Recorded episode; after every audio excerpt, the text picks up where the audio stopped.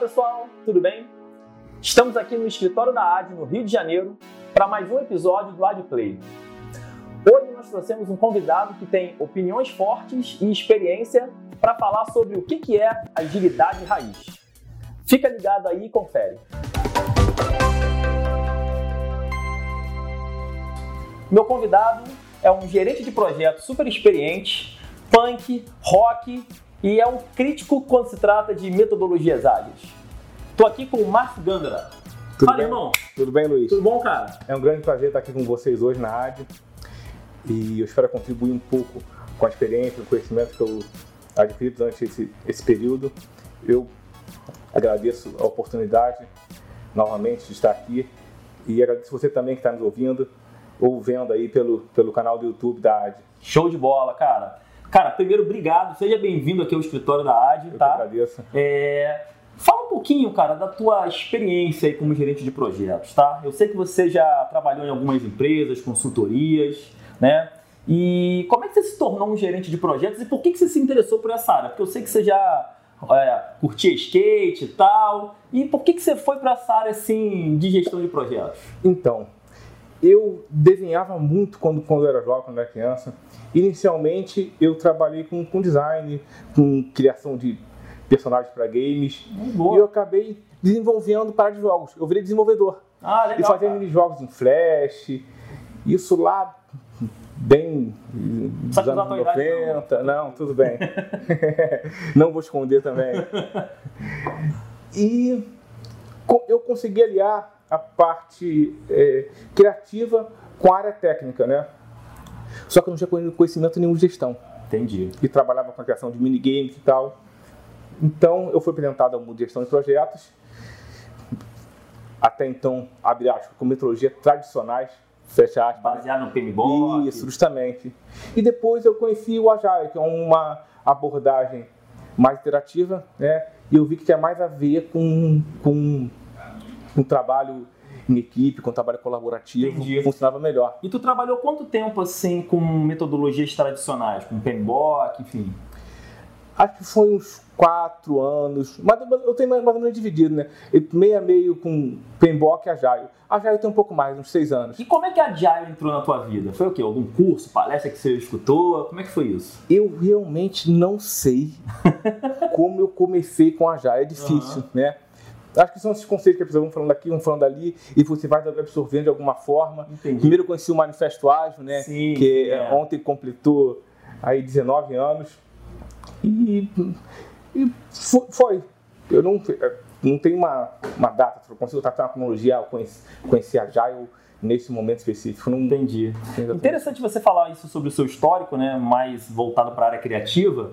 É, você acha que o fato de você ter sido um profissional criativo antes de se tornar, de se consolidar como um gerente de projetos, é, isso ajudou a você a se interessar pelos pilares da, da agilidade, enfim, mais voltados para transparência, colaboração? O que, que você acha? Como é que você, na verdade, assim, como é que você é, se aprimorou como, a- como um agilista? Então, eu acho que foi muito em, em blogs, treinamentos, eh, ouvindo a opinião de especialistas. Acho que foi dessa forma que eu consegui.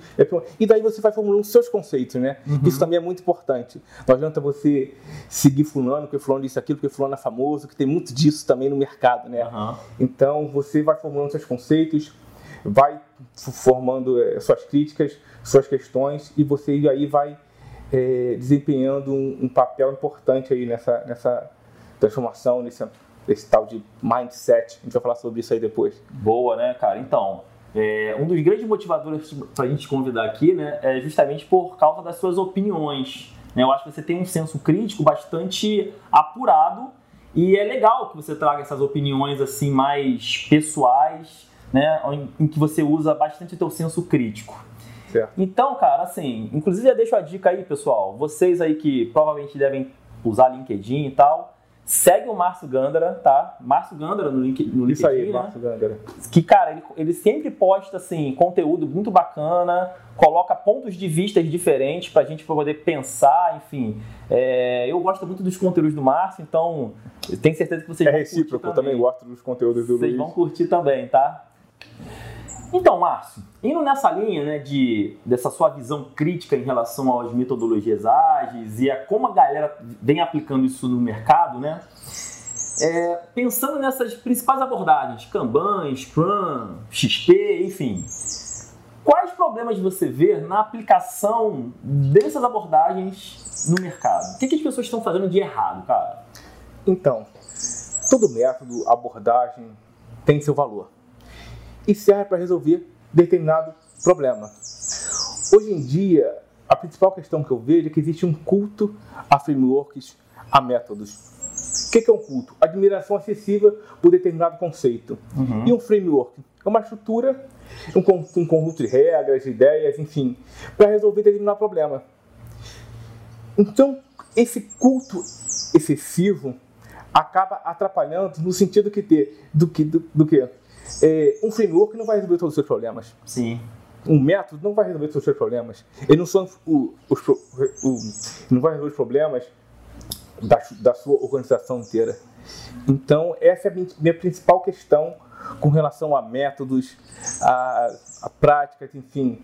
E as pessoas acabam, assim, esquecendo de um dos principais pilares da agilidade, que é a flexibilidade, né? Ficam querendo aplicar um determinado framework de uma maneira rígida, né? evangelizando até. É, tentando, tentando até evangelizar o mercado, evangelizar a empresa, quando na verdade o mais importante é o quê? Resolver os problemas. Né? Com certeza. E talvez essa resolução seja através de, da combinação de algumas metodologias, você não acha? Justamente. É...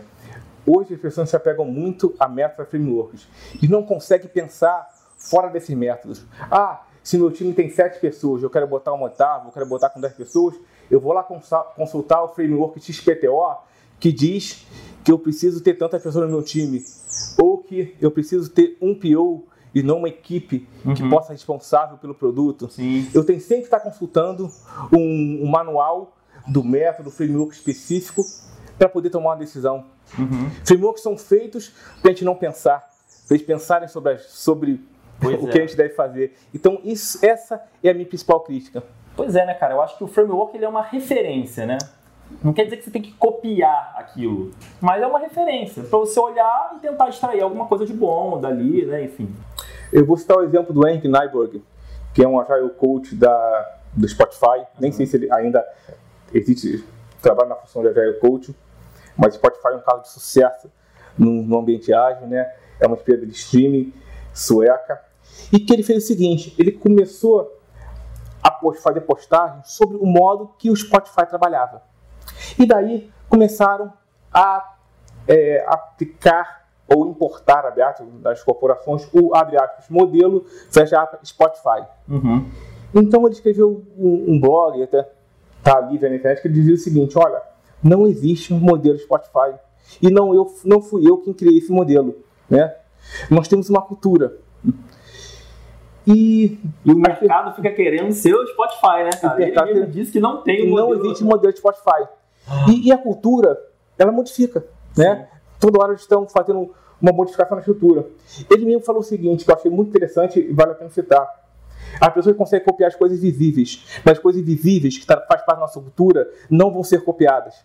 Tiveram casos de sucesso, copiando uhum. a abordagem, tiveram casos, casos também que foi uma falha extrema. Então, o tal modelo de squads, né? Isso, queremos trabalhar. Squads, que eu mais ouço é queremos trabalhar com squads igual ao Spotify. Justamente. Quando na verdade o próprio Spotify diz que esse modelo não existe. Não existe. E o que eu fico mais perplexo é que se você pega é, o, o principal relatório aí de, de agilidade, que é o, o da CollabNet, né, Verso One, ele cita lá que tantos das empresas estão usando o modelo Spotify e estão tendo sucesso escalando o modelo Spotify, sei lá. Isso é um pouco intrigante. Eu queria conhecer melhor esse, esse modelo aí, que nem os próprios criadores foram capazes de conceber. é, né, cara? Eu acho que é uma, um problema de entendimento mesmo, de como você é, aplicar e adaptar né, essas abordagens nas suas empresas. Então, Márcio, é, você vê alguma empresa, algum case, pode ser nacional ou internacional, que você pô, poderia destacar como positivo, né? É, a gente está falando de várias empresas aí que, né, que não que vem adotando as abordagens ágeis, mas de uma maneira muito rígida, né? Você vê algum caso bacana assim que vale a pena destacar? É, é sempre bom destacar os grandes players do mercado, né? Quais são os grandes players? Amazon, Google, Facebook. Uhum. E eu não vejo ele falando, olha, eu estou usando a abordagem X, a abordagem Y, uhum. ou a abordagem X, XPTO. Eles têm a sua própria abordagem, a sua própria cultura, como é o caso do Spotify. E também não vejo eles falando que cresceram 30%, 40%, 50% pelo uso da abordagem ágil. Uhum. Né? É, uma, é, uma, é um panorama também muito diferente de pequenas organizações que citam que tem uma, um ganho extremo. Acho que em pequenas organizações você até pode ter esse ganho, mas quando você, quando você precisa de uma governança, de uma estrutura que, que exija mais controle, como na empresa grande, Sim. os ganhos são menores. Tem uma, uma é, pesquisa feita pela consultoria Raifa, no ano de 2017, que analisou 1.500 projetos pelas abordagens ágeis. O ganho os construtores de abordagem ágil foi de 5 a 12% em produtividade. Sim. E quando se tratava de agilidade de escala, era de 3 a 5%. Então não existe essa, essa ideia de abordagem ágil é, melhorar. Vai revolucionar. Isso, 30, 40%. Não. Isso também não é, é, um mito que foi criado aí dentro da, é, da comunidade. apesar que para uma empresa grande, gigante, melhorar 3% na produtividade. É um, é um ganho. Não, é um ganho excelente. Sem dúvida nenhuma. Mas não tem mágica, né? Não tem mágica. É, muito, é muito trabalho, é muito treinamento, é muita capacitação, é muito envolvimento. Sim. E principalmente motivação ter pessoas motivadas trabalhando. Isso é essencial, essencial né? para ter uma cultura aí de agilidade. É, a AD, por exemplo, tem vários clientes que são empresas de médio, grande porte e empresas que têm uma cultura mais tradicional, mas que querem migrar para o ágil. Vem valor nas abordagens ágeis, enfim. Não só por uma questão de, de, de produtividade, mas querem deixar os times mais colaborativos, enfim. É uma gestão mais transparente. Só que a cultura é aquela que come a estratégia no café da manhã, Isso né? Aí. Como é que você acha que empresas né, que são mais tradicionais podem ingressar no ágil? Qual, qual, que passos você diria que essas empresas deveriam percorrer nessa jornada? Tá. É, não existe solução milagrosa, né? Acho que não é um, é um caminho longo aí para essa transformação. Não tem receita de é, Justamente. A agilidade não é mindset. Hum. A, a, organização tem que aderir a um conjunto de valores e princípios. Sim. Isso se faz socialmente. Não uma pessoa. Não adianta eu ter mindset ágil, você ter mindset ágil, fulano de tal tem mindset ágil, que isso não resolve. Uhum. Eu vou citar outro ator que eu gosto bastante também, que é o Scott Ambler, que ele diz o seguinte: eu tenho dois filhos, eles são criativos, são adaptáveis à mudança, são ótimos tem mindset ágil mais do que qualquer um de nós, mas não sabe desenvolver software, não sabe fazer negócio. Uhum. Então, mindset só não adianta. É preciso é, se, se, adequar a valores, se adequar a princípios. Acho que esse é o principal fator de mudança nas organizações. Eu falei que ele tinha opiniões fortes, né? Então, cara, você não acha que talvez por isso que o Business Agility surgiu? Justamente porque, assim, não adianta a empresa tentar implementar ágil só na TI. O que, que adianta eu entregar software de maneira ágil se a empresa toda não é ágil? Isso aí, justamente. Né? Então, Márcio, é, talvez por isso, né, é, que o Business Agility vem fazendo tanto sucesso. Porque não adianta você ter uma TI ágil se o restante da empresa não é ágil, se as outras áreas não são ágeis, né? É, você acha que esse, essa iniciativa de implementar ágil no restante da empresa, tipo, tem, falado, tem se falado muito sobre RH ágil, agile marketing, Tu acha que isso é só modinha ou é possível que outras áreas da empresa, sem ser de tecnologia, também se tornem ágil? É possível.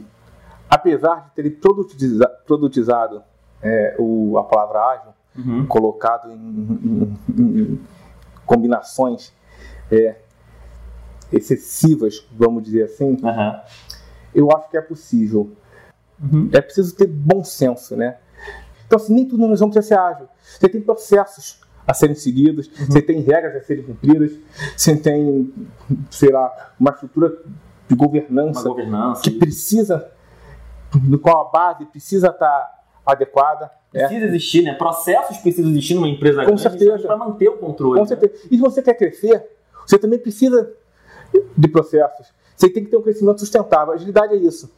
É você também conseguir crescimento, conseguir colocar uma cultura é, inovadora, mas também de maneira sustentável. Perfeito. Não é fazer rápido, entregar amanhã e não ter sustentabilidade. Exatamente. Então, Márcio, por falar em modinha, mais uma polêmica. Certificação, mano. O que, que você acha desse mercado de certificação? Você acha que é algo que vale a pena profissionalmente? Não vale? É só uma chancela para aparecer no mercado? Tem valor? Conta aí pra gente qual a tua opinião sobre isso. É, o mercado valoriza a certificação. Eu acho que é importante você estar tá ali é, trabalhando com, com processos, com, com frameworks, com Você tem certificação? Tem coisa? certificações. Quais que você tem, cara? Eu sou PMP, uhum. eu sou PMI FP, Agile Certified Practitioner, eu sou PMI RMP, Risk Management Professional, uhum. tem certificações de Safe e outras em Agile também. Boa. E eu acho importante. Agora, o mercado ele trabalha excessivamente em cima de certificações. É um mercado à parte. Sim. Sabe o McDonald's? Sabe qual é o negócio do McDonald's? O negócio do McDonald's é o quê?